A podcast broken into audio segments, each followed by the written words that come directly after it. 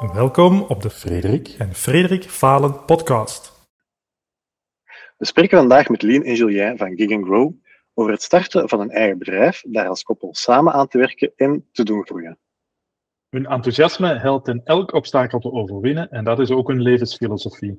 Luister mee over het vallen en opstaan van Gig Grow. Uh, Lien en Julien, welkom bij de Falen podcast. Misschien is het interessant om jullie zelf even kort uh, voor te stellen. Yes, hallo. Hoi, hoi. hoi goedemiddag. Um, ik zal misschien uh, starten onder het, uh, onder het mom van Ladies First. Uh, mijn naam is Lien. Um, ik ben een van de twee founders van Gig and Grow.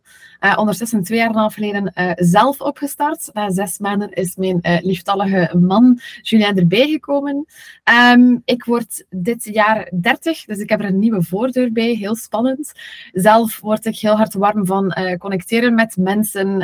hou ik wel ook van fun. En sta ik heel open-minded in het leven. Um, sinds kort ook dogman, misschien niet onbelangrijk. Voilà. Ja, en ik ben dus uh, Julien, uh, sinds kort dus ook dog dad. Um, voor degenen die het niet weten, wij zijn dus uh, man en vrouw. Um, Lien is inderdaad twee jaar en een half geleden met King Grow opgestart. En ik ben er dan ongeveer zes maanden later bijgekomen. Um, intussen hebben we heel wat vrouwen in ons team. Dus ik kan eigenlijk zeggen dat ik een, een harem heb. Voilà, gelukkig, gelukkig man naast me. Ja. Ik ben even benieuwd naar het, uh, het type hondje wel. is dat het enige dat is bijgebleven? Die haren. Het, het belangrijkste. Um, onze hond is een golden retriever. Hij is nu, ik denk, vier maanden oud ongeveer. Ja. Uh, time flies, dus soms moet ik even wel een keer goed nadenken. Uh, wij hebben er twee jaar op gewacht. Uh, we, zijn, uh, we hebben een tijdje in New York gewoond en we hebben altijd gezegd bij onze terugkomst, uh, wat vroeger verlopen is dan ooit geanticipeerd. Maar bon, willen we een hond. Dus wij zijn op zoek gegaan naar de ideale golden retriever voor ons. en wij hebben nu bij deze eentje. Zijn naam is Mambo. Uh, omdat hij ook uh, het vijfde puppy uit het nestje is. Dus Mambo number 5 uh, voor de liefhebbers van Lubega. Um, voilà, dus we zijn heel happy. Hij heeft nog wat puppykuren. dus als je iemand contacteert in What Factory, Um, en die klagen over een blaffende hond. het is niet ons, maar het is een pure ball of happiness and destruction. Maar we zijn super blij. Mamba, uh, Mambo, a.k.a. Rambo. Hè? Ja, Rambo is zijn tweede naam. Ja. Soms een eerste, ja. Kijk, ja, goed, dat is wel tof. uh, ik hoor New York, dat gaat misschien als speed nog in het verhaal verder komen. Uh, maar dan even gewoon kort om te schetsen. Um, wat wil succes voor jullie betekenen? Ik kan persoonlijk en zakelijk. Ik kan me inbeelden dat misschien voor jullie allebei ook een andere definitie is, of ligt anders, of ligt dat volledig uh, aligned? Dus uh, dat is wat ik graag zou horen. Ja. Uh, start ik? Um, zal ik deze voor mijn uh, rekening nemen? Al, om te starten toch? Ja. Um, ik denk vrijheid is wel het ultieme geluk, denk ik, voor, voor mijzelf. even vaak begin je te ondernemen om vrijheid te hebben. blijkt dat niet zo te zijn, of toch op een heel andere manier. Dat toch zeker de, de eerste jaren. Um, nu, als je smiddags, of om drie uur, laat ons zeggen, naar de winkel kan gaan of je vuilniszakken kan, buiten, kan buiten zetten, dan is dat toch ook wel vrijheid. Uh, maar op termijn uh, is de bedoeling dat we dus ja, ook op andere vlakken meer vrijheid hebben. Maar dat, dat is wel voor mij, zowel op persoonlijk als financieel vlak, uh, de key in feite. Ja. Um, ik sluit me daar wel bij aan, in die zin dat ik vrijheid ook heel belangrijk vind, maar dan voornamelijk om vrij te kunnen zijn in hetgeen dat ik uh, wil doen en graag doe. Voor mij is dat heel belangrijk om um, impact te maken op een heel authentieke manier. Zijn er gewoon mezelf kunnen zijn en mijn verhaal kunnen delen is dat dan over Gig Grow? Is dat dan over hoe ik in het leven sta of hoe dat ik mensen wil inspireren? Um, voor mij is dat het allerbelangrijkste. En als ik dat heb eh, behaald of, of bekomen, dan is dat voor mij wel echt een, uh, een checkmark bij het succesverhaal. Ik denk ook, um, vrijheid is misschien wel um, en, ook een heel belangrijke term voor ons, want oorspronkelijk hebben wij Gig Grow opgestart om vrijheid te hebben. Wouden wij eigenlijk uh, Gig Grow volledig remote uh, hebben, uh, omdat we dan op die manier konden werken van waar ter wereld dan ook.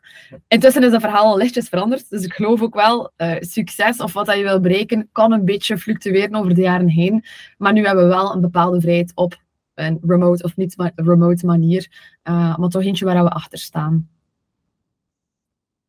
En is het, uh, het succes van vrijheid dat ook veranderd? Dus de, of jullie definitie van succes door in de jaren ook uh, veranderd? Of is dat eigenlijk al heel lang dat jullie dat als ultimate goal voor ogen houden? Um, ik denk, moest je als uh, 15-jarige de vraag krijgen van wat is succes, denk ik dat voornamelijk materieel en financieel zou zijn. Zorg je veel geld hebt, een dikke auto en die zaken.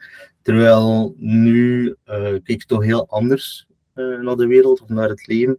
Um, waarbij dat vrijheid toch wel ja, super belangrijk is. Ja. Ik denk ook dat um, voor mij succes ligt dat heel nauw bij uh, geluk. Ik denk als je, je kunt zo succesvol zijn of dat je wilt, maar niet gelukkig zijn, dan is dat voor mij ook niet succes, dan is dat niet geslaagd. Uh, dus voor mij is geluk eigenlijk nog een veel belangrijke, belangrijkere noemer of overtreffende trap eigenlijk dan, dan succes. Dus voor mij is dat wel eentje dat echt wel primeert. Ja, eigenlijk als je iedere dag kunt opstaan en niet met tegenzin naar het werk moet, wat dat soms vroeger wel het geval was. Ik denk dat het al heel mooi, mooi is. Iedere dag is ook anders. Dus dat draagt ook bij tot dat geluk. Um, ja, ik denk dat we gewoon momenteel uh, wel happy in het leven staan. Hè, ook al waren we na de verplichte terugkomst uit New York. Um, ik ga niet zeggen tegen draads, maar hadden we niet echt veel zin om hier in België te zijn. Maar ja, moest dat niet gebeurd zijn, ging Gig Grow ook nooit ontstaan zijn.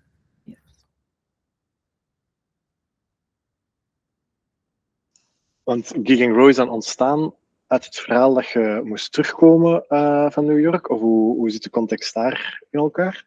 Ja, ik ga het een korte keer schetsen. Um, eh, ik heb altijd heel algemene studies gedaan. Ik heb drie jaar office management gedaan en dan een jaar uh, international business management.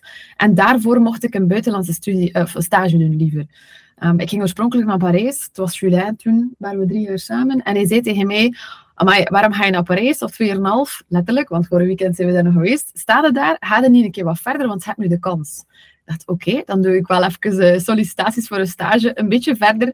Ik had uh, drie opties, waarvan één in uh, Los Angeles. En die is het dan uiteindelijk geworden. Dat was voor mij een eerste keer alleen op trots, alleen reizen en ook nog een keer buiten Europa. Very first. En ik heb daar een beetje wel de liefde en de kriebel voor de United States gevonden. Um, wel, ja, een, een, een, geluk wel natuurlijk. Ik heb een jobaanbieding gekregen terwijl dat ik daar stage aan het doen was. Dus Julien is langsgekomen, we hebben een roadtrip gedaan. En ik heb uh, dat ook aanvaard in België. Ja, een job in België wel. Ja. ja. Dus ik heb die jobaanbieding in België aanvaard. We zijn teruggekeerd na onze roadtrip en ik ben beginnen werken in een familiebedrijf in Heulen. Voor de mensen die het kennen, dichtbij Kortrijk. Voor mensen die dat niet kennen, in West-Vlaanderen. uh, en daar twee jaar uiteindelijk gewerkt.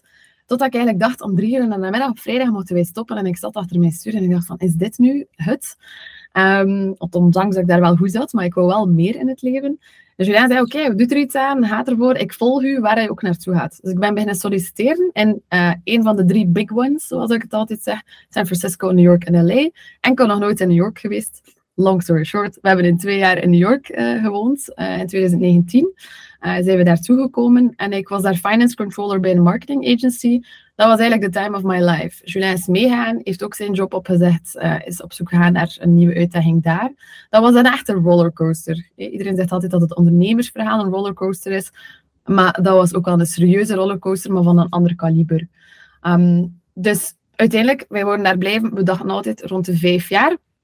Helaas, corona happened, what else? En dan hebben wij verplicht het land moeten verlaten, omdat we ons visum niet meer konden verlengen. Um, en meteen we moeten terugkeren naar België na twee jaar. Dus we zijn van de ene dag op de andere zijn we teruggekomen in Kortrijk opnieuw. Dus dat is een serieus verschil met uh, New York. En uh, waren wij terug zonder woning en zonder job, met heel veel tegenzin om in België te zijn. En dan nog een keer in een Airbnb in de straat van Julia zijn ouders. Ja, toen moesten we nog de, twee weken verplichte quarantaine doen. Voilà, ja. Dus um, wij zijn eigenlijk gewoon één dag hebben wij de jetlag geprocessed. En uh, Julia was eigenlijk de, de pusher van oké, uh, wat gaan we doen? Je moet ondernemen. Ik weet dat je daar goed aan gaat zijn, maar wat gaan we nu concreet um, in actie zetten?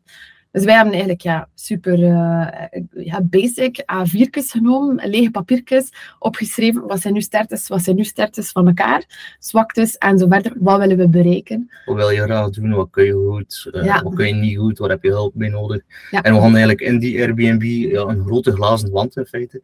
Dus ik kon dat dan mooi allemaal eh, opplakken. En eh, zo is dan het, het ja, zaadje geplant geweest. En Ja. eh, ik zal misschien jou verder laten doen, want jij bent uiteindelijk eh, gestart ermee. Ik ben dan uiteindelijk inderdaad gestart. Ehm, en zo is Gig Grow ontstaan. Wij zijn eerst begonnen, of ik ben eerst begonnen onder de term VA, Virtual Assistant, eh, maar voornamelijk ja, de, de focus op finance admin, maar ook eigenlijk nog andere thema's. Ik deed dan nog copywriting, ik deed dan social media, een beetje van alles en nog wat. Echt zoals het in Amerika, de markt, hè, de VA's beaamt, dat deden wij. Dus eh, onze website was in het Engels, dat was gefocust op Amerikaanse klanten, dat ik nog kende vanuit New York, dat ik meenam, ik kennissen die klant werden. Dus dat was een volledig ander businessmodel toen dan nu. in het begin ook eigenlijk gewoon zorgen dat je inkomen had. Hè. Ja. Dat was het belangrijkste. En al hetgeen dat op pad kwam, nam je. Ja. En eh, het is inderdaad zo. In het begin eh, hadden we, uh, of had Lien, klanten uit New York, uh, website in het Engels, zwart-wit. Uh, nu, het is een begrip, virtual assistants is heel uh, gekend in de US. In België komt dat ook meer en meer. Maar daar is het uh, heel vanzelfsprekend dat er ook op die manier gewerkt wordt en ook digitaal. Yes. en corona is daar wel een katalysator geweest um, om die manier van werken te, te gaan stimuleren. Ja, dus zo is het eigenlijk ontstaan. Dus gig and grow komt eigenlijk van gig economy. Je hebt een gig, dat is outsourcen, uh, waardoor dat je groeit. Dus Ja. you gig, you grow. Ja. Oké. De gig, ja, de gig economy is eigenlijk een pool of human talent. Hè. Ja. De talentberoep op de experts in feite. Um, en ik zelf ben eigenlijk teruggegaan naar de, mijn werkgever van voor New York. Um, maar dan achter uh, x aantal maanden uh, hadden Lien en ik dan onze, onze board meeting, om het zo te zeggen. Nee, dat is gewoon wij twee. En um, toen zagen we van, oké, dit werkt hier wel.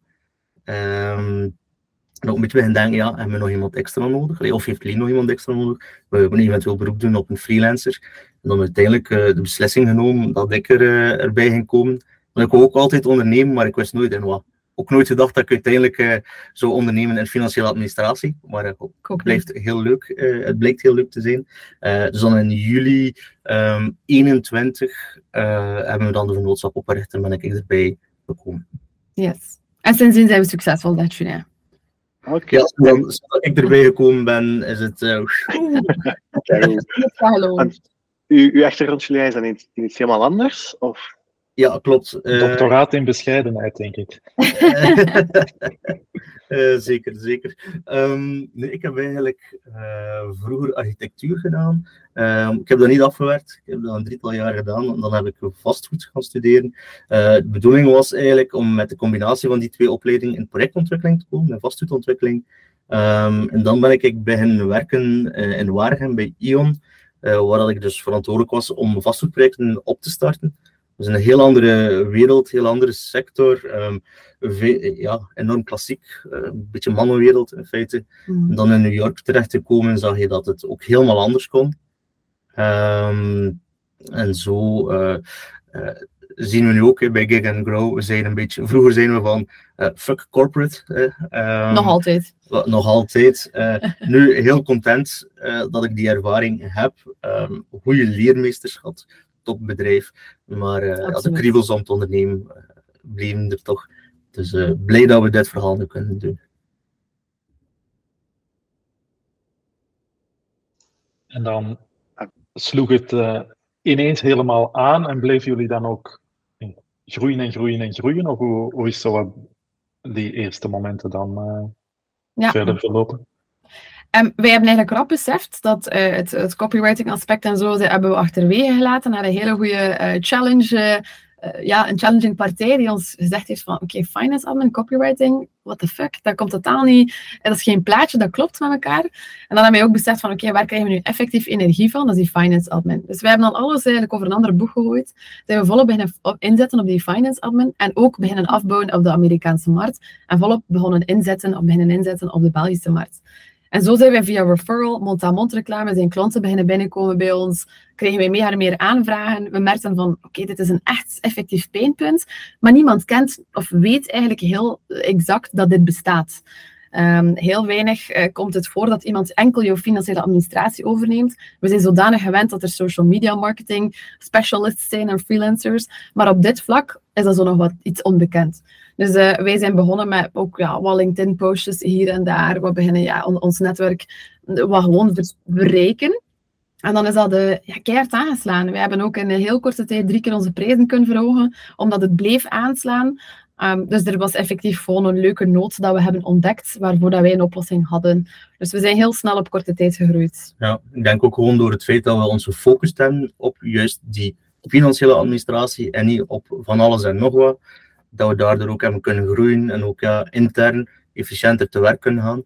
Ja. Um, dat, heeft, dat heeft enorm geholpen.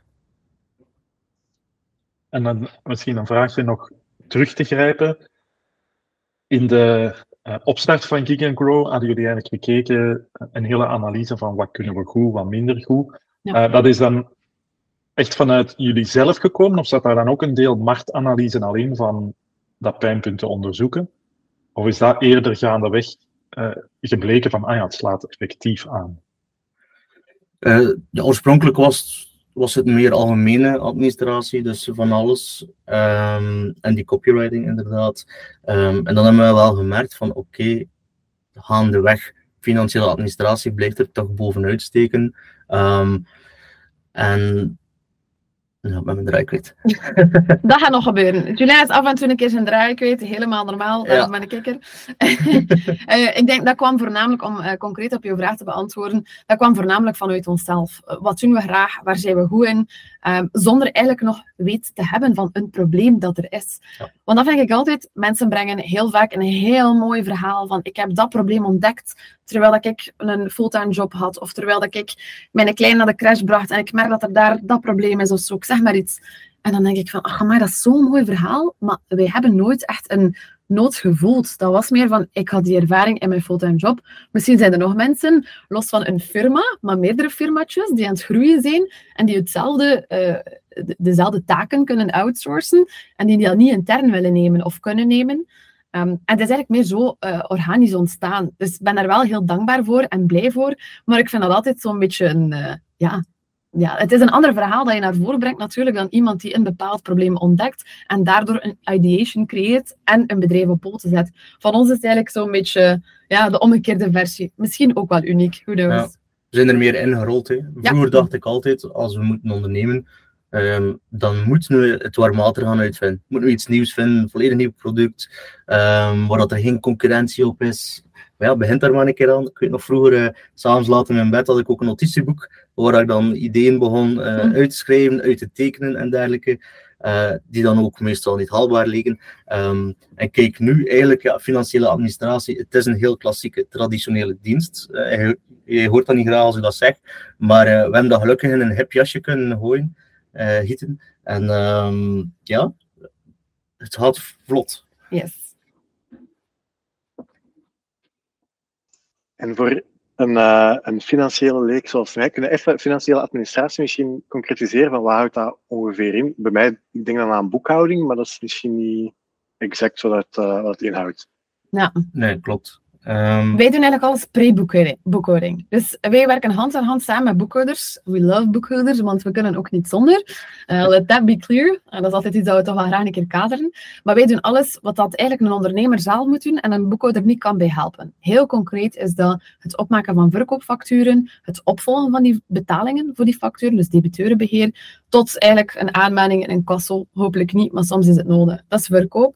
Aankoop doen we exact hetzelfde, maar voor aankoopfacturatie. We zorgen dat we alle aankoopfacturen voor kunnen verwerken. Dus dat wil zeggen, wij krijgen een inbox van onze klant.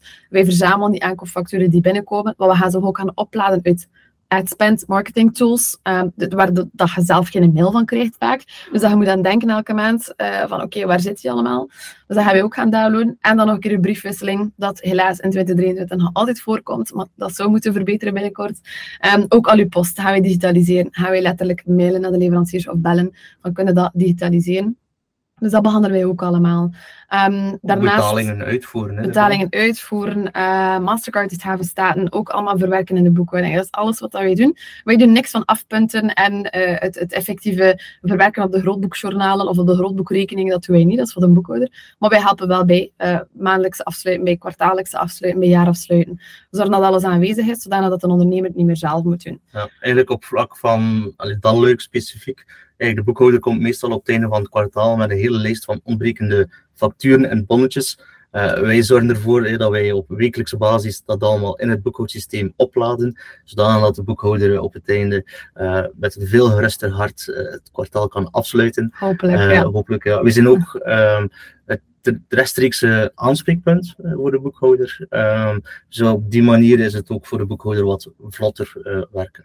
Ja, daarnaast doen we ook, misschien niet onbelangrijk, daarnaast hebben we ook loonsverwerking. Uh, komt er meestal bijkomstig bij, dat de klant vraagt van oké, wij hebben ook een team van twee, vijf, tien mensen, uh, who knows, en kunnen hun er dan ook loonsverwerking doen. Maar dan behandelen wij ook alle vragen van het team. Het zij over vakantiegeld, over eindejaarspremie en zo verder. Dus dat gaan we ook op ons nemen. Zijn we ook rechtstreeks contactpunt voor het team van onze klant. Gaan we ook een keer een onboarding doen. Gisteren zijn we aan een klant op bezoek geweest. Hebben we de teammeeting meegedaan. Uh, we denken na over kunnen we een bedrijfswiki opzetten waar alle interne informatie op staat. We doen dat dan in Notion bijvoorbeeld. Al zo'n zaken. Maar misschien overkoepelend is het nog het allerbelangrijkste. Wij gaan altijd bij elke klant, hoe lang ze ook bezig zijn of kort ook, gaan we kijken waar kunnen we optimaliseren. Hoe kunnen we het verder automatiseren? Zodanig dat wij minder werk hebben, maar de klant ook gewoon future-proofed uh, bezig kan zijn. Dus dat is eigenlijk het allerbelangrijkste uh, naast wat we nog doen. Bijkomstig hebben we dan nog KMO-portefeuille dat we ook beheren uh, voor bepaalde klanten. We hebben hele grote klanten die ja, wekelijks KMOP-aanvragen uh, hebben van klanten van hun dan. Dus dat we ook nog een keer een maatschappelijke zetel die moet gewezen worden. Wij zijn eigenlijk ja, de remote office manager of office assistant, als je het zo wil noemen. Je hebt daar onder andere personeelbeheer genoemd. Dat is misschien een mooi bruggetje waar waardoor wij ook aan jullie dachten in de context van onze podcast. Want jullie waren aan het uh, groeien, jullie dienst sloeg aan en dan op een gegeven moment hebben jullie ook de beslissing genomen, oké, we gaan mensen aanwerven om te blijven groeien. Hoe, is die, um, hoe is die beslissing verlopen en, en uh, jullie eerste aanwerving verlopen? Um, dat was ook wel een rollercoaster. Um, Julian was de eerste stap daarvan. Die is wel niet aangenomen geweest. Heel vaak hebben mensen in het begin uh, van die fase, je hoort het niet graag, maar hij zei, amai, werkt hij nu voor uw vrouw? Amai, zo tof. Maar eigenlijk bedoelden ze van, oh garme, hij ventje, hij moet nu voor uw vrouw werken. of onder uw vrouw. Er werden dan heel wel vuile uh, grappige wel grapjes over gemaakt. Daar ga ik nu niet over uitweiden. We gaan het vroeg houden. Um, maar um, dat was eigenlijk de eerste stap. Ik had te veel werk. Dus onze eerste logische, leuke keuze was ook om Julien erbij te betrekken. Um, maar dan was het van, oké, okay, Julien is er even bij. Ik denk drie maanden of zoiets. En we zaten weer al vol met twee. Dan wisten we van, oké, we gaan hiren, gaan we fulltimer doen, gaan we freelancer doen. Willen we verder groeien te koer? Dat was de eerste vraag die we gesteld hebben. Voor mij was dat een heel duidelijke, dikke ja. Um, en dan zijn we op zoek gegaan naar mensen. Uh, en dat was een uh, grandioze rollercoaster. Echt waar. Dat was, uh, daar hebben we zoveel uit geleerd bij de zoektocht en de, de effectieve hire van onze eerste ja. persoon. We hebben er wel een tijd over gedaan. Um, ze starten in september 21 met het zoeken van een eerste werknemer. Um, die is dan we hebben dan uiteindelijk iemand gevonden. Uh, we hebben alles wel digitaal gedaan. Uh, dat was ook een van onze um, learnings. Quoten, uh, ja. learnings, inderdaad, om het zo te zeggen. die persoon is gestart in november van 21 dan. Um, die is uiteindelijk vier dagen bij ons actief geweest. Dat is heel kort. Um, maar we hebben rap gezien van oké, okay, en we hebben dat ook vaak vermeld uh, en, en gevraagd aan, aan die persoon van kijk, uh, het bleek dat de waarden niet uh, hetzelfde waren. zij, waren zij, zij zag het volledig anders dan wij zelf.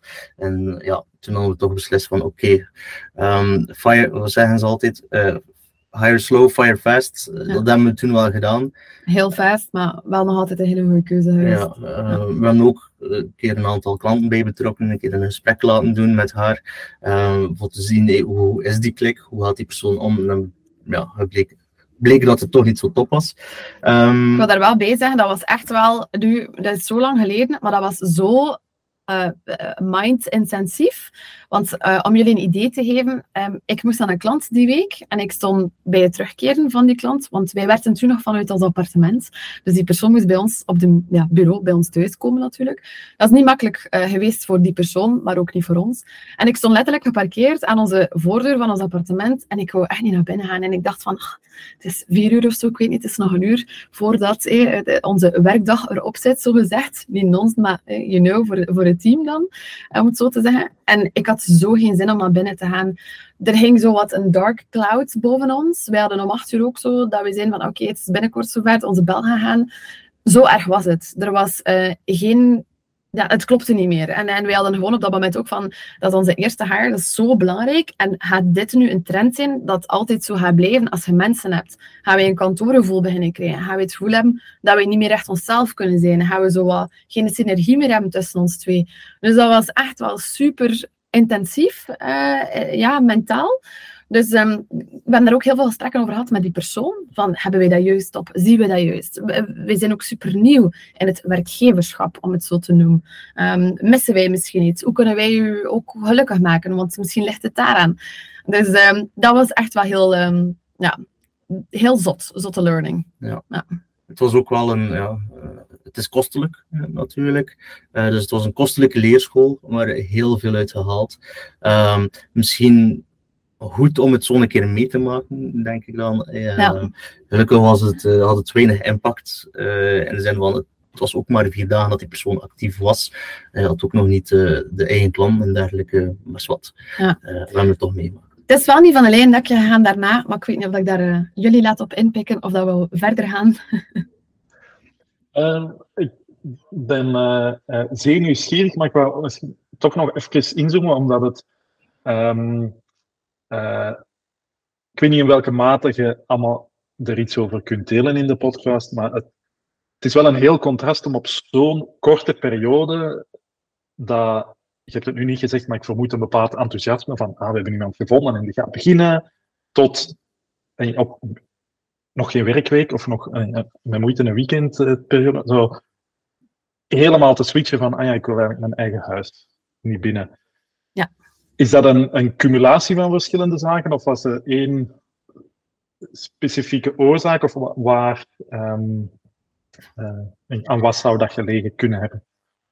Ik denk persoonlijk dat dat puur over normen en waarden uh, ging. Dat dat totaal clashte dat, dat, dat we, wij hebben daar ook gewoon, en dat is totaal niet met de vinger wijzen, ik denk dat wij ook gewoon zo newbie waren in het hire, dat wij niet wisten wat we moesten vragen. We hebben die persoon puur digitaal gerecruit, um, of voordat nog een keer gaan eten voordat die moest starten. En dan hadden wij wel zo'n beetje vol, hmm, een alarmbelletje. Een alarmbelletje van, oh, oh, misschien hadden we dit eerder moeten doen, voordat we dat contract hadden laten tekenen. Um, dus ik denk dat, dat wij gewoon mega veel geleerd hebben wat dat we niet moeten doen en wat dat we dus daarna wel hebben moeten doen. Uh, wat dat nu op vandaag ook wel gewoon lukt. Dus dat is gewoon waarden en normen. Uh, heel specifiek bijvoorbeeld, ik had een gesprek met die persoon ook over geluk op de werkvloer. Ik ga altijd, mensen die dit gaan luisteren, beluisteren, gaan waarschijnlijk wel zoiets hebben, want ik heb dit al gehoord. Ik ga altijd voorbeeld aan van onze koffiemachine. We hebben een espresso thuis, maakt heerlijke lattetjes. Uh, en ik zeg dan altijd van, kijk, um, als de koffie niet lekker is, of als je liever een Senseo hebt, of weet ik veel, een Dolce Gusto, dan moet je mij dat zeggen. Dan ga ik morgen naar de winkel, ga ik je een nieuwe koffiemachine kopen, gewoon omdat je zit hier meer deel van je tijd bij ons, en niet thuis. Dus ik wil ook dat je gewoon gelukkig bent op de werkvloer. En dat kan soms voor de ene persoon afhangen van de koffie, voor de andere persoon van de bureaustoel, of een andere persoon van de personen rondom u. Dus voor mij was dat een beetje die week van oké, ik wil aftoetsen, wat is er belangrijk voor jou? En ik kreeg dan eigenlijk het antwoord op de reactie van, amai, waar zit hij mee in? Uh, ik kom hier eigenlijk werken en dat is mijn werkomgeving, totaal geen privé. En op het einde van de dag om vijf uur sluit ik de deur en ben ik er weg. En je moet hij niet mee inzitten met mijn geluk op de werkvloer of met mijn geluk de koer. En voor mij was dat iets van, amai, moesten jullie nu onze werknemers, ons team, ik noem ze eigenlijk nooit werknemers, ik noem ze altijd onze, onze power chicks, onze girls, um, moesten nu babbelen met iemand. Dat zijn één voor één super toffe girls, waar wij letterlijk ook gewoon heel graag mee gaan drinken. Ik mis hen in het weekend, uh, om jullie een idee te geven. Dus dat hadden we totaal niet, maar echt het tegenovergestelde. Dus dat is gewoon ja, die connectie, die waren en normen die echt wel niet matchten. moet ook weten natuurlijk, toen hadden wij nog steeds die website in het Engels, heel zwart-wit, nog als one-woman show, mm. dat het naar voren kwam. Dus er was ook een heel beperkte instroom, maar wij wonen wel vooruit. Ja. Dus ehm, we mochten niet picky zijn, dachten we ook. Hè, ja. ja, we dachten ook van oké, we willen vooruit, dus we moeten hier echt iemand hebben. En misschien iets te rap uh, iemand willen aannemen. Absoluut. Um, Ook onze manier van zoeken. Ja, oké, je hebt jobboards waar je op plaatst, LinkedIn, job ook en dergelijke. Um, maar dan hebben we ook via automatisatie gewerkt eigenlijk. En hebben we eigenlijk heel wat mensen een, een outreach gedaan, uh, waarna dat er dan ook een call was en dan een face-to-face -face meeting, wel via videocall. En um, ik weet nog goed dat we, we waren toen in Griekenland. Ja. En we waren net getrouwd voor de wet. Ja. ja. En uh, ja, we waren toen in Griekenland, uh, een combinatie van vakantie en werken. En dat we op het strand zaten te klinken met champagne uh, op de eerste hire. Ja. maar ja, kijk. De, de, de is het snel geëindigd. ja. ja. En dat stopt dan? Ik, ik hoor, ja, het is mentaal zwaar ook. Dat is, dat is absoluut geen leuke ervaring. Uh, maar als ik nu op de website kijk, zijn er wel wat hires. Hoe gaat je dan, hoe, wat was het proces dan voor jullie eigenlijk om toch terug te beslissen van oké, we moeten toch iemand aannemen opnieuw? Uh, je hebt dan je lessons learned natuurlijk, dus je, je pakt het misschien wat anders aan. Uh, maar gewoon u jezelf daar terug aan toezetten in plaats van te zeggen van ja, je gaat even goed kunnen zeggen dat je blijft met twee. Uh, hey, hiring is niks voor jullie, dat had je even goed kunnen zeggen uiteindelijk blijkt natuurlijk dat het wel iets voor jullie is. Hoe, hoe is dat proces uh, gegaan? Hele goede vraag. Want wij hebben wel een moment gehad waarbij ik zei tegen Julien, als het nu niet uh, hank is, zoals wij zeggen, als dit nu niet lukt, dan stoppen we ermee met team. Dan zetten we Gig Grow verder met ons twee en doen we het wel effectief zoals oorspronkelijk gepland vanuit het buitenland. Maar tot op dat moment hebben wij eigenlijk, na die eerste persoon, hebben we er nog twee à drie uh, gehad. Totdat we op dat punt gekomen zijn. Dat we echt dachten van, ligt het aan ons? Wat ligt het? Is misschien, weet ik veel wat. Uh, dus eigenlijk na die eerste persoon hebben wij opnieuw een persoon uh, leren kennen. Eigenlijk al in die eerste week dat, dat, die, dat dat meisje nog bij ons was, hebben wij al iemand anders gezien, twee mensen. En dan merkten wij van, oh, oké, okay, dit enthousiasme ligt zo anders, zoveel hoger, dus het kan wel. En dan hebben wij één persoon van die twee die toen langsgekomen is een voorstel gedaan. We zijn dat allemaal helemaal zitten, totdat die persoon het nieuws had verteld aan haar werkgever. Die heeft haar dan een tegenvoorstel gedaan, wat dat zij dan uiteindelijk heeft aanvaard. Uh, wij waren toen eigenlijk puntje bij paaltje bijna, dat ze moest starten. Dus dat was heel pijnlijk nieuws. Als ik die in de telefoon maar naam, ik het nooit vergeten, zag om zes uur s'avonds, ik dacht van, ah fuck, dit zal niet voor iets leuks of positiefs zijn. Um, we hebben nog altijd goed contact maar. Ik ben onlangs nog een koffie gaan drinken met haar. Ze is naar hier op kantoor gekomen. is een topmadam. Uh, dus we houden wel contact. Dus uh, no hard feelings opnieuw op zoek gaan naar dan nummer drie. Dus nog altijd nummer één eigenlijk, maar je weet wat ik aan het zeggen. Hè. Uh, dus dan nummer drie. Uh, die persoon um, uh, is effectief gestart bij ons. drie maanden is die bij ons geweest. Dat was een man. Um, dat was eigenlijk een super toffe kerel. Is een toffe kerel, ook nog soms contact mee. Maar um, ja, na drie maanden hebben wij gemerkt, en hij eigenlijk ook, van dit is toch niet echt de job dat ik naar zocht. Um, Startup, ik wist eigenlijk niet wat dat betekende. ik zou toch wel liever wat minder uren doen, uh, wat dat ook volledig terecht is. Maar uh, jullie vragen toch wel wat meer en ik zou wel meer willen bieden, maar uh, hij was, al, was ook heel veel bezig met andere veranderingen in het leven, uh, zoals ook uh, Ready for Babies en een nieuw huis en renovatie. Dus heel veel dingen op één. En dan we toen wel gemerkt hebben van beide kanten van oei, dit marcheert ook niet super goed. Dus dan hebben we ook de, de wegen gescheiden. En dan hebben we er twee aangenomen. daartussen zat er wel een freelancer. Ja, er is wel intussen een freelancer opgestart. Gewoon gekeken van oké, okay, um, payrollers, uh, blijkbaar uh, had het niet. Allee, op dat moment hing het niet. Uh, laat me kijken hoe dat het lukte met freelancers.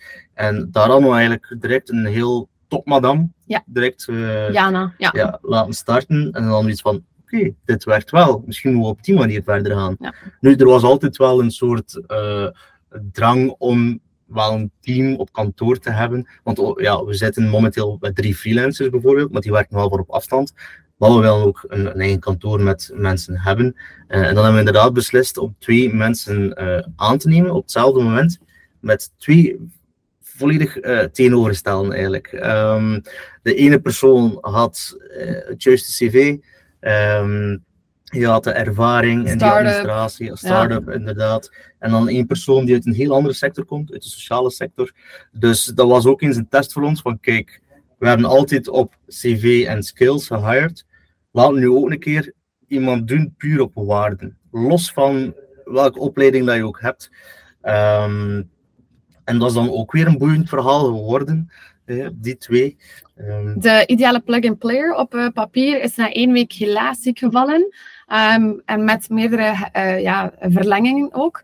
Dus dat is eigenlijk, eh, ja, als start-up is dat gewoon, ja, moesten wij een grote bad zijn, zouden zeggen van, oh Drew, dat is mega jammer, maar let's, let's try this in a couple of months. Maar op dat moment hadden wij daar gewoon geen ruimte voor, dat ging niet. We moesten snel schakelen. Dus dat was een jammerlijk geval. Niemand had dat verwacht, ook niet iemand die ons toen hulp, eh, hielp met, eh, met het hiren. En dan de persoon die ehm, gewoon letterlijk op Instagram had gestuurd: Ik heb geen ervaring 0,0. Ik kom uit de sociale sector, maar ik heb bakken enthousiasme. Ehm, kan ik toch een keer op gesprek komen? En zij is of heden nog altijd bij ons in dienst. Dat is Josephine. Zij is ook teamlead eh, sinds maart, dacht ik. Dus ehm, op dat moment had ik wel zoiets van: Thank God. Want die heeft ook al eh, harde tijden doorstaan als ja, eerste werknemer terug opnieuw eh, bij ons, met twee bazen op één kantoor. Eh, dus voor haar was ook even aanpassen en heel veel workloads naar haar toe gesmeten gekregen. Maar zo zie je maar, we hebben uh, vol hart en op vandaag zijn we wel met tien. Dus het moest zijn dat we iets juist aan het doen zijn. En dan ben ik ook benieuwd naar um, zo de situatie. Dus eh, eerst met de eerste hire die dan na vier dagen vertrokken is, um, zat je thuis. Uh, nu heb je een kantoor, maar heb je dat in, in, bij die andere hires ook al aangepast dat je dan een kantoor had om die, die grens ergens te trekken voor jezelf ook? Of hoe, hoe is dat dan gegaan? Ja, die tweede persoon die eigenlijk een tegenvoorstel heeft gehad van haar werkgever, um, zij zei van, ik wil heel graag starten bij jullie, maar ik zou heel graag hebben dat dat op kantoor kan en niet bij jullie in privé. Zij was ook iets uh, ouder al ondertussen, die had ook zo het een en het ander al gezien en geleerd. Um, en ik vond eigenlijk wel geen slechte, uh, geen slechte insteek. Ik dacht van, misschien met hetgeen dat we nu ook mee hebben genomen uit het korte verleden toen, uh, is dat wel een, een goed idee. Dus dan hebben wij onmiddellijk naar Watt Factory getrokken. En zijn wij, waar we nu op vandaag nog altijd zitten. Um, het is nu een jaar en een maand dat we hier zitten. Een jaar en een maand. Dus uh, wij hebben eigenlijk in maart zijn we ons huurcontract gestart in Watt Factory. En dat was eigenlijk ook de moment uh, dat onze man gestart is. Dus we hebben maar één persoon bij ons thuis gehad. En de rest is uh, altijd op kantoor geweest. En ik denk dat dat wel een good move is geweest wel. Ja. Ook voor onszelf eigenlijk. Hè. Het feit dat wij uh, niet gewoon moeten opstaan en naar de kamer naast ons uh, moeten gaan ja. om te werken, maar dat we effectief um, ja, een verplaatsing moeten doen en naar het kantoor gaan en naar huis gaan. Um, wij zelf wonen in Kortrijk, kantoor is in Gent, dat is ook heel bewust geweest, omdat we ook merken dat ons doelpubliek wel hier uh, meer vertegenwoordigd is dan, dan in West-Vlaanderen eigenlijk. Ja. Um, en wat ook heel belangrijk was, is dat de, de coworking place um, wel dog-friendly was. Hm. Dus met de, met de mambo, dat hij hier welkom was. Ja. Hoe houden jullie de... Houden jullie een scheiding tussen privé en werk onderling ook? En als dat zo is, hoe, hoe bewaken jullie die grens? Want we hebben het er nu eenmaal niet over gehad, maar... het komt maar nu binnen. Um, goeie vraag, goeie vraag ja, eigenlijk tot, tot voor kort hadden wij heel lange dagen. Gemiddelde slaap was ook uh, vier uur en een half. We hebben zo een hoek die alles trekt. En gemiddelde, gemiddelde aantal uren is vier uur en een half. Um, heel veel gewerkt, waardoor dat eigenlijk enkel s'avonds om elf uur of zo een keer was dat we in de zetel zaten. En dan kijk je in een serie. En dat was het, en dan ga je gaan slapen. Maar dan vallen meestal ook gewoon half uur of na vijf minuten in slaap. Dus heb je daar ook niets aan eigenlijk? Ja. En ik ben ook zo'n beetje de persoon, of vroeger toch, uh, eenmaal ik in bed lig, mijn computer begint te draaien hierboven. En dan is dat van, ah, we moeten dat nog doen. En heb je dat gedaan? Heb je die persoon gebeld? Tup, tup, tup. En ja, er kwam er eentje zot van. Hè. En, uh... Ja, in het begin van de podcast zei je van, ik uh, sliep in New York met mijn boekje vol ideeën naast mij. Heeft hij dus echt letterlijk, meestal gooit hij er gewoon uit. Hè. Dus ik heb dat boekje nooit gezien. Dat was altijd van, ah, Um, ja, één op een Elien, maar uh, iets anders. Ah, ik heb een idee, ik heb een idee. Dat, dat, dat ik op een duur zei van, amai, echt, als wij een voet zetten in bed, dan stoppen we over werk, want dan begint mijn computer ook gewoon aan te slaan. Dus uh, dat, was niet zo, dat was niet zo interessant voor beiden. Dus dat is eigenlijk de enige regel dat wij ja, hebben tussen werk-privé, dat we niet meer babbelen over werkgerelateerde zaken in bed. Ja. Ja. Plus ja, nu beginnen we ook iets meer een eigen leven te hebben, doordat we een team hebben. Ja. Ehm, ik zelf voor het volledige uit het operationele ben, ook uh, Lien is er wel nog bij betrokken. Ehm, ook het feit dat we Mambo hebben, dus we moeten ook wel tijd maken voor de hond, hè, naar buiten gaan, wandelen. Zorgt er ook voor dat we wat beweging hebben, frisse lucht en dergelijke. Ehm, dus we hebben wel meer privé-tijd nu. Ja. Maar we kunnen, we merken bijvoorbeeld ook dat um, like in de week als je s'avonds moet gaan eten of dergelijke, dat het ook veel meer werkgerelateerd is uh, dan, dan ja, voordat we ondernamen. Nou, dan was het eigenlijk enkel afspreken in het weekend met uw vrienden. Um, dus dat wordt wel, dat wel allemaal mooi verweven, hè? nu het professioneel en het privé. Ja, je bent gewoon busy bees constant, maar je krijgt heel veel energie van heel veel dingen te doen. En uh, ja, de batterij gaat ook gewoon nooit op, heb ik de indruk. Dus uh, mensen vragen ook wel heel vaak van, kunnen jullie eigenlijk nog als kopper over iets anders babbelen dan over het werk? En dat is wel zo. We hebben wel effectief nog andere dingen om over te praten. Meestal de hond de laatste tijd. Maar bon, er zijn ook wel effectief nog andere dingen. Zoals afgelopen weekend, dat we er even tussenuit waren. Ik denk niet dat we heel veel gebabbeld hebben over het werk. Maar wat je natuurlijk wel hebt automatisch, is dat je creativiteit wordt geboost, of dat je nu koppel zit of niet, maar als je even uit een environment zit en ergens anders in komt, hebt creativiteit, hebt inspiratie, en dan komen die ideetjes wel. En dan denk je wel van, oh, ja, we moeten daar nog een keer op inzetten, of we gaan dat een keer moeten doen, of misschien moeten we daar een keer mee gaan eten met die persoon. Dus, um, voilà, dus dat, verandert wel een beetje. En de etentjes zijn soms wel meer met mede-ondernemers, maar die ook ondertussen wel echt al vrienden geworden zijn, dan uh, altijd alleen maar met, met de maatjes. Wat ik ook nog wil toevoegen, en misschien komt dit later, maar het feit dat we man en vrouw zijn, um, die 24-7 samen zijn, um, we merken wel dat we elkaar veel beter begrijpen, ook kunnen inspelen op elkaar. Want vroeger, ja, ik had een heel stressvolle job, kom je s'avonds laat thuis, dan wordt er gevraagd, hoe was uw dag? Ja, dan heb je geen zin om daarover te praten, dan loop je geïrriteerd en gestresseerd rond. Terwijl nu, ja, we zien als er iemand wat in overdrive, of alleen net voor dat die persoon een overdrive ruikt, is dat van, hup, we spelen erop in en we weten hoe we ja, elkaar moeten geruststellen, vooruit helpen, al die zaken. Dus uh, het is eigenlijk veel makkelijker geworden op dat vlak. Ja. Ik heb er niets op te doen, perfect toegelicht. Dat is de eerste keer. ja. Maar ja, want um, uh, Lientje zei net van de batterij geraakt nooit leeg. Is dat omdat jullie bewust ook op bepaalde momenten rust nemen of, uh, of bepaalde dingen doen? Uh, of gaat dat eigenlijk een beetje vanzelf? Oh, um, ik moet zeggen, pak mij met die vraag op een ideaal moment. Want ik heb net zo wat mijn drive teruggevonden de afgelopen week en half. Want ervoor vond ik het niet zo, niet zo evident. We zijn in 2023 ook wel stroef gestart. Met ook wat interne struggles. Uh, met, met ook iets dat niet, een project dat niet goed liep. Dat we hebben moeten zeer operationeel op inspringen. Terwijl we ook een teambuilding hadden. En dat er eigenlijk andere dingen belangrijker waren op dat moment. Maar dat we even moesten aan de kant schuiven. Dan is nog de hond erbij gekomen. We hebben nog andere privé dingen gehad. Dus ik heb al zo, ik, ik geef dan zo de metafoor van, je kent dat wel als je voor je, voor je gasvuur staat en je draait aan de knop. Je hoorde het wel knetteren bij mij, maar er kwam geen vlammetje uit. En dat vond ik, dat was de eerste keer. Um, dat vond ik heel confronterend, want ik ben een eeuwige positivo. Um, dat staat ook op de website, denk ik zelfs, maar dat is ook echt wel zo. Ik ben uh, ja, glass half full kind of lady. En op dat moment dacht ik van, wat is er mis met mij? Dit kan toch niet? Ik ben hier de enthousiasteling. Waarom voel ik zo mijn drive niet? Waarom is die batterij plots wat minder? Niet op, maar minder. En we waren ook gewoon heel hard vermoeid door onze hond. In all honesty. If you're getting a puppy, denk goed na. We, we vinden het de max, is super. Maar je moet er wel tijd en slaap en energie voor hebben. Dus um, ik heb wel even een maand gehad dat ik moest zoeken. Ik ben nu een week en een half alweer bezig met gas geven gaan. Wij zijn tot 11 uur doorgewerkt en I loved it. Het was zalig.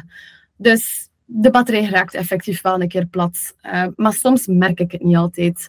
En dan komt het later, dan word ik ziek, uh, hang ik boven de pot, weet ik veel wat. En dan denk ik van, oh shit, ja, het was effectief wel eigenlijk al zoveel tijd ervoor dat ik het had moeten zien. En de signalen hadden, had moeten opnemen om te merken van, die batterij was eigenlijk al plat, maar ik moest hem gewoon even inpluggen. Terwijl dat ik uh, ja, in overdrive ga dan soms, zoals Julien zei. Ja, ik ben bijvoorbeeld Uh, in twee maanden tijd ben ik drie keer ziek geweest nu in het begin van het jaar. Uh, ook gewoon door waarschijnlijk wel oververmoeidheid, denk ik. Uh, je is wel iemand, we zijn twee personen die altijd gaan. Um, en voor elk probleem is er een oplossing. Um, maar dan, het zal er zeker mee te maken gehad hebben dat we zoveel werken dat ik drie keer ziek geweest ben. Um, en ook inderdaad het feit van de hond en dergelijke. Ik zelf had zo het gevoel dat we het eerste kwartaal van dit jaar wat stilgestaan hebben. En dat we nu weer kunnen uh, vooruit gaan. Um, ja. ja. Ah, bijvoorbeeld wel, ik dit weekend zijn we nu een keer uh, naar Parijs geweest, een verlengd weekendje. Um, we hebben twee nachten tien uur geslapen. Dat is wauw. Ik vind dat gênant om te zeggen. Ja. Dat is echt erg. Wij zijn echt mensen die om 35, 6 uur op zijn. We gaan sporten. Uh, dan beginnen we eraan. En we hebben echt zoiets van op 7 uur s'avonds, oké, okay, ronde 2. Dus dat is zo, ja, het is omdat je het nodig hebt. En dan merkte je, ja, die batterij is inderdaad wel een beetje nood om opgevuld te worden. Ja. Mooie kat trouwens. Ja. Mooie staart. Ja, Normaal komt hij mij nooit storen, maar nu is het. Uh, Ze mag. is iets nodig. Als je het over honden hebt, dan denk ik. Voilà, voilà. Blijkbaar, ja. Ze, gaat iets nodig hebben, maar. Uh, dan dansen de katten geen eetstijd. Ja. Um, Vind je dat moeilijk om dan een momentje rust te nemen voor jezelf? Ja, ik vind wel wel. Ik vind dat, de, zoals ik net zei, confronterend. Want ik ben altijd zo'n zo'n haander. Zoals als Julia ook zei, wij hebben altijd een oplossing voor elk probleem. Hier in het team is dat zo, bij de vrienden is dat zo. Dat is altijd zo. Wij zeggen van, voor elk probleem is er een oplossing. En we beginnen na te denken, we beginnen te sparren, we beginnen te brainstormen. En soms is dat eigenlijk gewoon ook oké okay, dat er een probleem is en dat je het even on hold zet en we move on en we nemen het een keer terug op een beter of later moment als we meer energie hebben. En daar zijn we heel daar zijn we, ja, slecht in. Dat is positief eigenlijk wel, maar we zijn niet zo goed in om een probleem niet aan te pakken. Of om, uh, het laat, om iets te laten liggen. Dus um, ja, ik heb er wel moeilijk mee. Ook moeilijk om soms toe te geven dat die batterij plat is. Of dat ik even moet uh, terugsnoeien in mijn energieniveau. Of, of ja, meer slaap uh, inhalen. Ik denk altijd van, we zijn allemaal eeuwige superwoman. Maar that's so not true. Nee, en ook wel als je dan eens een dag uh, niets, ja, niets moet doen, sowieso. Maar ja. dat je zegt van, oké, okay, vandaag doe ik gewoon niets. Ha, zo saai. Hey, dat is echt aanpassen. Dat is, ik, achteraf voel ik me dan ook schuldig ja. dat ik niets productief gedaan heb. Vaak eigenlijk, als we op reis gaan of weekend uh, en we moeten niet werken, vallen we ziek. Omdat je lichaam, ja, wat is het, decompressed? Of, of hoe dat je het moet ja, zeggen? Ja, decompressie. En dat is heel raar, inderdaad. Ja. Maar dat is ook wel dat is een, een duidelijk signaal dat, het gewoon, dat je over je limiet geweest bent. Oké. Maar het, het, het fenomeen van je schuldig voelen, ik denk dat heel veel mensen gaan kunnen relaten als we dat zeggen. Als in je zetel zit om zeven uur, gebeurt het uitzonderlijk bij ons, maar het gebeurt een keer, dan denk je echt van, amai, wij zijn iets vergeten, we hebben iets gemist. Uh, volgens mij moeten we nu dat gaan doen. Of misschien moet ik je dat doen. Terwijl dat we eigenlijk gewoon soms een keer moeten op ons leeg gat, om het cru te zeggen, blijven zitten of durven blijven zitten omdat we het ook wel gewoon verdienen en er misschien wel nood aan hebben. Dus ja, ik vind dat niet makkelijk, nee. Want dat, uh, het, het mij daarnet. Uh, ik wil jullie even terugpakken naar de context van uh, de, de mishires. En dan, omdat je daar een, je, je, je hebt daar een eigen ambitie om te groeien. Je voelt daar ook een nood van klanten die je wilt helpen. Ja. Maar hoe is dat voor jullie? Hoe, heb je dat ervaren, dat je die goesting hebt om te groeien, maar je, moet, je gaf dan een rem op de goesting om te blijven groeien? Of, of hoe, heb je dat ge, geplaatst? Want je kunt dan niet ineens tien keer zoveel klanten helpen, want je, je vindt de juiste mensen niet en dat is wel een valse starten. Ja, op een of andere manier. Uh, ja, wij bleven eigenlijk altijd ja zeggen tegen de klanten of tegen de leads. Hè. En um, dan was het zo van, oké, okay, we zien wel hoe dat zal verlopen. We vinden wel een oplossing voor het probleem van geen genoeg handen te hebben. Ja, en zo, ja, wij deden het dan gewoon zelf en namen erbij en werkten 7 op 7 bijvoorbeeld. Gewoon, ja, ja zolang dat het maar lukt. En dan, oké, okay, er komt er iemand erbij. Uh, dan hadden we natuurlijk in het begin die freelancer die gestart was. Dat was al een grote hulp. Um, en ja, we make it work. Ja, nog altijd. Hè. Nu is dat wel geen probleem meer vandaag, maar dat is wel zo'n beetje de gedachtegang die dan leeft. Ja. Om één ding is op door te vragen, is dat omdat je uh, een kans ziet voorbij komen en je wilt die grijpen? Of is dat vanuit een bepaalde verplichting van, ah ja, maar die vragen ons iets, dus we gaan daar, dus we gaan natuurlijk ja zeggen? Of wat, wat maakt dat je niet gewoon zegt, ah nee, nu ga ik het niet, want we zijn even iets anders aan het doen? Ja, voor mij persoonlijk is dat uit de overtuiging van, ik wil heel sterk groeien. Um, ik wil zoveel mogelijk impact maken, zo groot mogelijk, voorlopen. Ik denk dat er ooit wel een moment gaat komen dat we zeggen van nu stoppen we. We zitten aan een team van 20 man. We hebben 100 klanten, zeg maar iets, uit de losse pols. Ehm, en dan is het misschien wel ook oké. Op dit moment ben ik nog niet aan dat punt gekomen. Op dit moment voel ik dat we nog veel te veel in ons mars hebben, nog veel te veel te bieden hebben, om nu al een klantenstop, of welke stop dan ook, uh, in te lassen. Dus het komt meer uit die gedachtegang van mij. Nou, nu, um, hoe meer of eenmaal dat, dat we wisten dat er mensen gingen starten bij ons, gingen we ook wel vragen aan die nieuwe klanten, maar kijk, kunnen we het wel een maand uitstellen bijvoorbeeld, totdat die persoon uh, start, zodat er dan uh, ruimte is. Ja. Um, dat hebben we in maart wel effectief gedaan. Ik denk dat we vijf uh, getekende offertes hadden op één week tijd of twee weken tijd. Superleuk. Um, maar even wel, uh, oké, de helft is nog aan het onboarden. Die start is in oktober en november. Dan is er nog iemand die in februari bijgekomen is. Laten we alles voor Doreen, onze, onze persoon die in februari gestart is, laten we zoveel mogelijk naar haar planning toewerken. Dus ik heb dan eigenlijk gewoon die klanten opgebeld van oké, ik heb hier iemand vrij, ik heb daar iemand vrij. En dan moeten er nog drie bij onze nieuwe persoon komen. Uiteindelijk is dat supergoed verlopen. En er is geen ene klant die gezegd heeft, ja, dan doe ik het niet. Totaal niet. Dus soms maken we onszelf ook een beetje wees van het moet zo rap mogelijk mogen we ook wel onze eigen terms bepalen. En dan heet ik het ook onder de effectieve oprechte noemer van wij willen jouw kwaliteit kunnen bieden bij je onboarding. En het gaat anders gewoon in de soep vallen. Vroeger ging ik dat nooit gezegd hebben. Vroeger ging ik zeggen, morgen mag je opstarten, nooit is goed. En dan ging Julien mijn gezicht hier veranderen en denkt hij wel, maar nee, wat had hij nu weer toegezegd? En het lukt ook, maar op welke manier dan is de vraag. Dus we hebben er wel veel uit geleerd en we willen verder blijven groeien, maar heel duurzaam. -hmm. Wel, vroeger denk ik dat meer, bij mij persoonlijk, was dan ook zo van, uh, dat was waarschijnlijk iets dat ik ergens gelezen had of zo, van als er zich een, een potentiële klant voordoet, ja, pak die, haal die binnen, hè. Um, zeg je nee. Uh, tenzij dat natuurlijk totaal niet in je doelpubliek past. Um, plus, ik denk ook, ja, in het begin, uh, ik vind dat soms nog zot, hè, dan, dan mensen u effectief betalen voor uw diensten. Hè. Um, het werkt, het lukt, mocht er komt hier nu geld binnen. En in het begin dacht ik waarschijnlijk ook van, ja, tuurlijk, laat hem maar starten. Hup, weer wat extra omzet.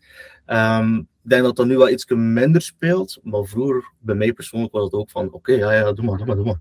Betere maand. Uh, ja. Voilà. Ja.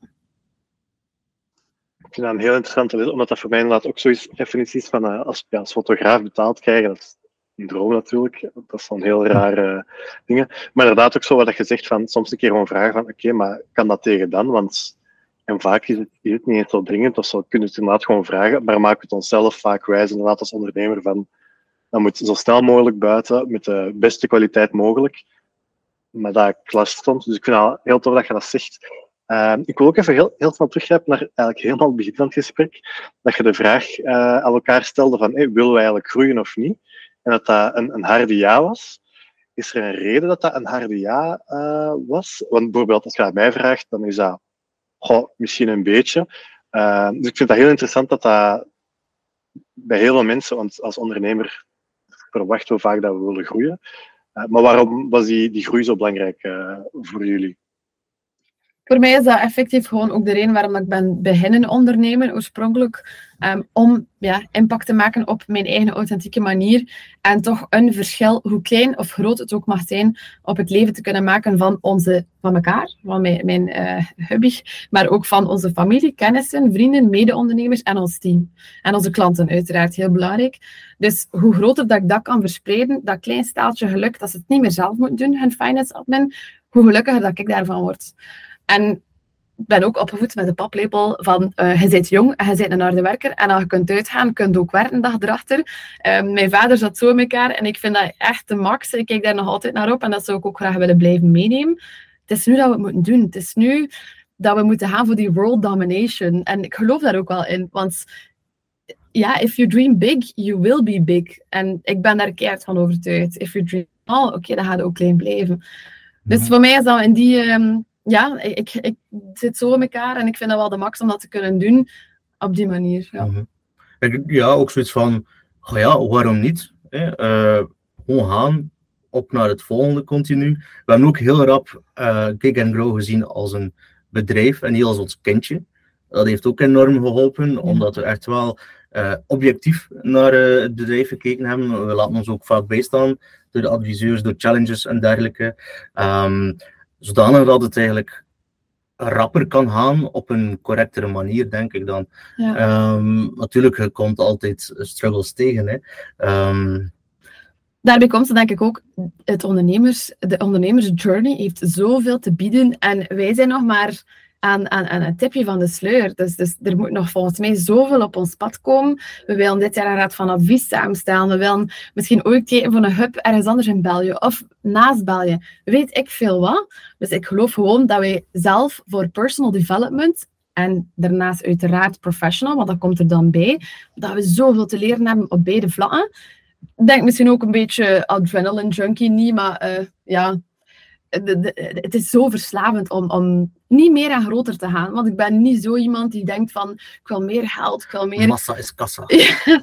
Geen massa is kassa. Ik, ik zou eigenlijk alles, niet aan mijn lieve klantjes, maar ik zou eigenlijk alles gratis doen.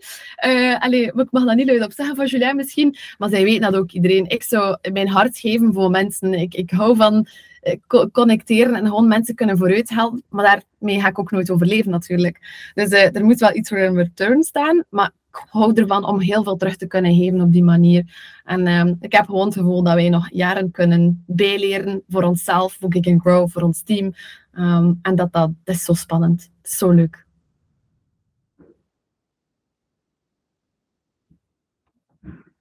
Ik, vind, ik, wil, gewoon even zeggen, eh, ik heb geen vraag, ik ga, aan de andere Frederik overlaten, maar ik wil gewoon even zeggen dat ik vind een heel, goede, heel goed, sterk inzicht eigenlijk, dat je dat straks ook aanhaalde van dat je bedrijf ziet als je bedrijf en niet als je kindje.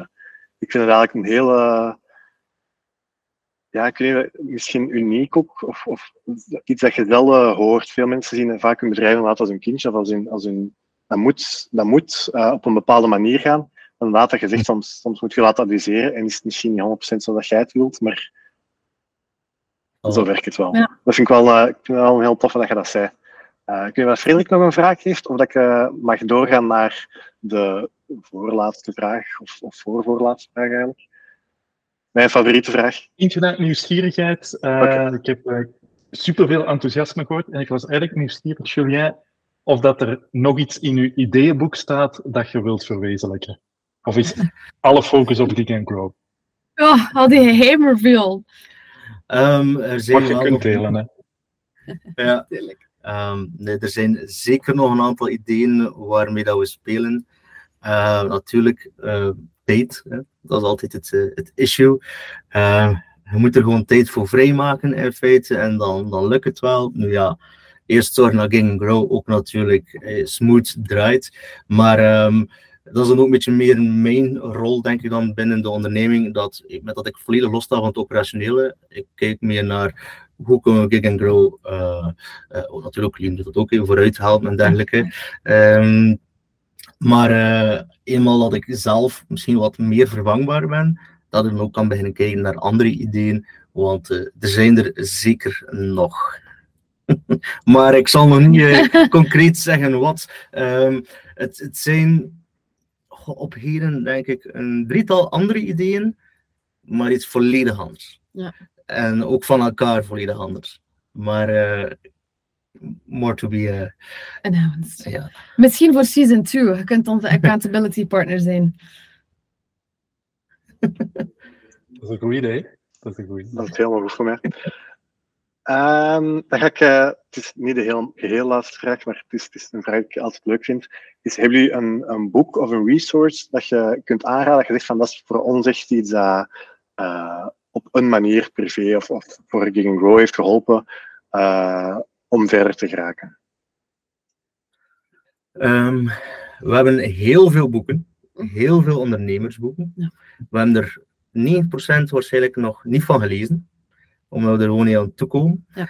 Ehm, heel veel klassiekers die er natuurlijk tussen zijn. Ehm, twee die mij wel altijd bijgebleven zijn, en ja, waarschijnlijk iedereen die onderneemt, heeft die wel gelezen, denk ik. Ehm een ervan is ehm, het verhaal van Elon Musk. Ehm, ik vind, ik zeg niet dat al hetgene dat hij doet goed is, maar hoe, de manier waarop hij alles in, in vraag durft stellen en alles gewoon een keer zegt, eh, wat betreft raketten, wat betreft auto's eh, enzovoort. Alles langs de kant schuiven en we beginnen gewoon een keer van nul. En oké, er zal veel kritiek zijn, maar in die end, het is er wel. En eh, zo, zo, dat vind ik heel knap. Eh, het andere, eh, ook een klassiekerke, is eh, Rich Dad, Poor Dad. Ehm, eigenlijk een boek dat ik vind dat iedere jongere moet lezen aan zijn 16, 17 misschien. Eh, misschien best ook niet te vroeg, of je gaat helemaal niet meer naar school willen.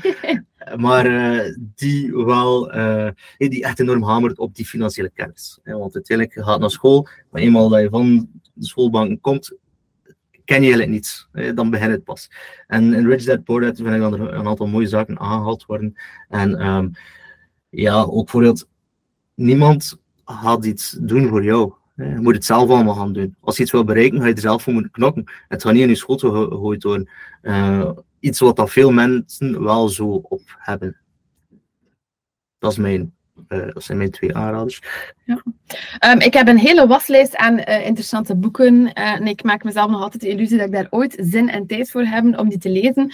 Dus ik wacht tot er een podcast of een audioboek van uitgebracht wordt. Want ik val na vijf minuten lezen in slaap. Maar die, sowieso van alle Ja. boeken dat we hebben, zijn er eh, audiobooks. Hè. Het is gewoon eh, het aanzetten en misschien het niet bellen tijdens het rijden. Hands-free, of course. Ja, ik bel Eh. heel graag tijdens het trainen. Dus eh, ja, ik, ik hoop er ooit wel werk van te kunnen maken. Maar ehm, er zijn ongetwijfeld mega veel interessante boeken. Ik heb een, echt een heel interessant lijstje. Die van mij gaan dan persoonlijk, de topics daarvan gaan rond eh, het team aansturen, het Queen Bee verhaal zijn.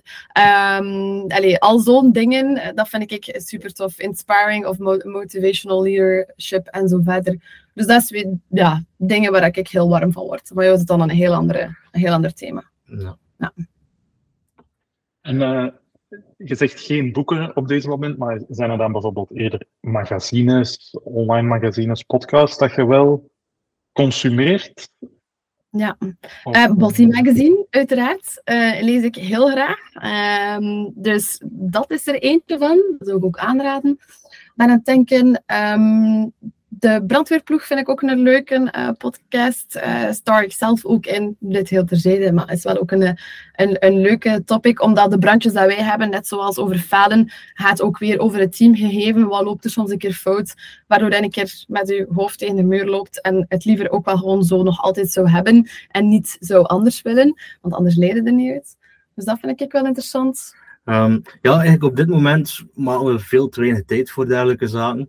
Eh, de meeste info haal ik uit ja, LinkedIn of eh, nieuwsbrieven. Ja. Ehm, en ja, je ziet eens op LinkedIn en zo ga je verder en kom je op verschillende sites en daar haal ik je dan eigenlijk al mijn in- info uit. Ehm, maar podcast, dat is iets dat wij veel meer zouden moeten doen. Ja. Documentaires kijken we wel graag. Ja. Meer dan richting Netflix, eh, dat we daar ook documentaires gaan kijken. Het is ook zo dat wij bewust geen televisie kijken in de, zin al, in de zin van een digibox bijvoorbeeld.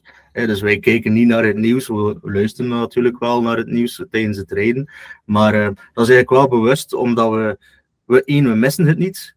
Twee, ehm, plots is het twee uur s'nachts en heb je niets nuttig gezien. Plus, als je het nieuws ziet, het is alleen maar slecht nieuws. Je, je wordt er niet happy van.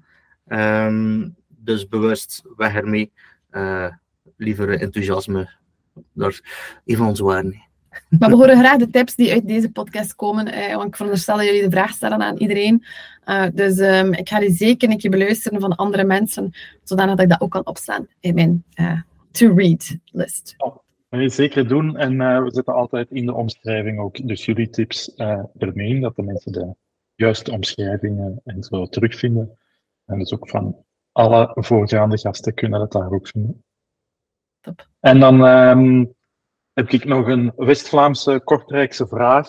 Dat is de chefsronde van de drie dingen die we vandaag geleerd hebben. Ah, Oei, oei. Dat is onze huisentruid-ronde. en ga je de vraag stellen eh, zoals dat Piet het zelf ook doet, Frederik? Nee, nee, dit was de vraag. Ik was aan het wachten op spanning. ja. Ja. Nee, ehm, dus eh, tussen jullie getweet is anderhalf e- Alex. eh, drie dingen die, ehm, die je geleerd hebt uit. eh, Julia, Ehm, jij mag starten. Om, om, ik ben in het begin gestart. ja, ehm, misschien een makkelijke mee om te doen. Eh, nummer 1 is voor elk probleem is er een oplossing.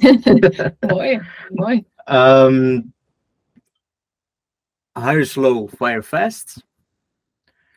En gaat de derde. Heb je een minuutje? Ehm Ik ga ze misschien straks nog een keer opnieuw zeggen, zodat het mooi is in de podcast. 1, 2, 3. Eh heb jij er anders al drie nu? Perfect zo. Ehm, ik denk voor mij is het ehm, ja, samenvattend: eh, never quit. Ehm, always smile. En ik er nog aan koppelen? Ja, ik denk teamwork makes the dream work. Nee, ik- Daar komt het toch wel op neer, hè, met ons team, met ons als koppel. Eh, wij kennen elkaar ook al lang, eh, Frederik en met K. Ehm, dus, eh, dus ja, ik denk, dit, dit is gewoon één mooi verhaal dankzij teamwork. Hè, dus. ik, ga hem zo nog, ik heb een derde gevonden. Ik ga ze nog een keer alle drie mooi achter elkaar zeggen. Yes. Dus wat hebben we geleerd vandaag? Voor elk probleem is er een oplossing. Ik ben twee kwijt. Amai.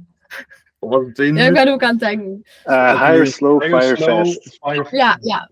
Oké, en nu, ben ik mijn derde kwijt. Eh, ja, ja, ja. Dus, wat hebben we geleerd vandaag? Nummer 1. Voor elk probleem is er een oplossing. Nummer 2. Hire slow, fire fast. En 3. Zie je onderneming niet als een kindje, maar als een bedrijf. Of omgekeerd, zie je bedrijf als een onderneming. Nee, niet-. Ja, ja, oké. Woe! Dat laatste kunnen we eraf knippen. Goed zo, Julia, goed zo. Ik weet dat dat moeilijk was, maar dat was top. Ik heb drank nodig. Kijk, goed, dat was eh, super interessant. Misschien nog als allerlaatste gewoon, ehm, waar dat de mensen jullie kunnen vinden of contacteren, wat het makkelijkst is voor jullie. Ehm, Eh, ik denk dat we het meeste, ja, op onze website says it all, denk ik sowieso. We hebben een hele leuke, fun-branded website. Dus ga zeker een keer naar www.kickandgrow.be. Ehm, daarnaast zijn we redelijk actief op LinkedIn. Eh, we proberen ook wel heel eh, leuke, eh, ook minder leuke topics te delen, maar gewoon heel oprecht en authentiek. Ehm, die ook gaan over struggles met jouw groei van je onderneming. en een keer issues met het team. En zo verder. Ook hoe doe je het als koppel in een onderneming. Zo'n zaken. Dus dat is ook wel interessant, LinkedIn. En spring zeker ook een keer gerust binnen in, eh, in de Watt Factory in Gent. Voilà. Eh, altijd welkom. We hebben hier eh, van alles en nog wat fris staan. Zowel alcohol als non-alcoholische drankjes. Iets minder, maar En amaretto. Altijd aanwezig, standaard. Amaretto. wij zijn wel gekend voor amaretto. Ja. Klopt. Voilà. Vond je dit een boeiend gesprek? Abonneer je dan voor alle volgende afleveringen en volg ons op LinkedIn of Instagram voor alle updates. Heb je zelf een verhaal over falen dat je wil vertellen?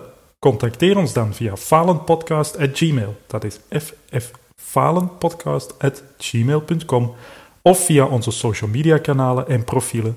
Tot in het volgende gesprek.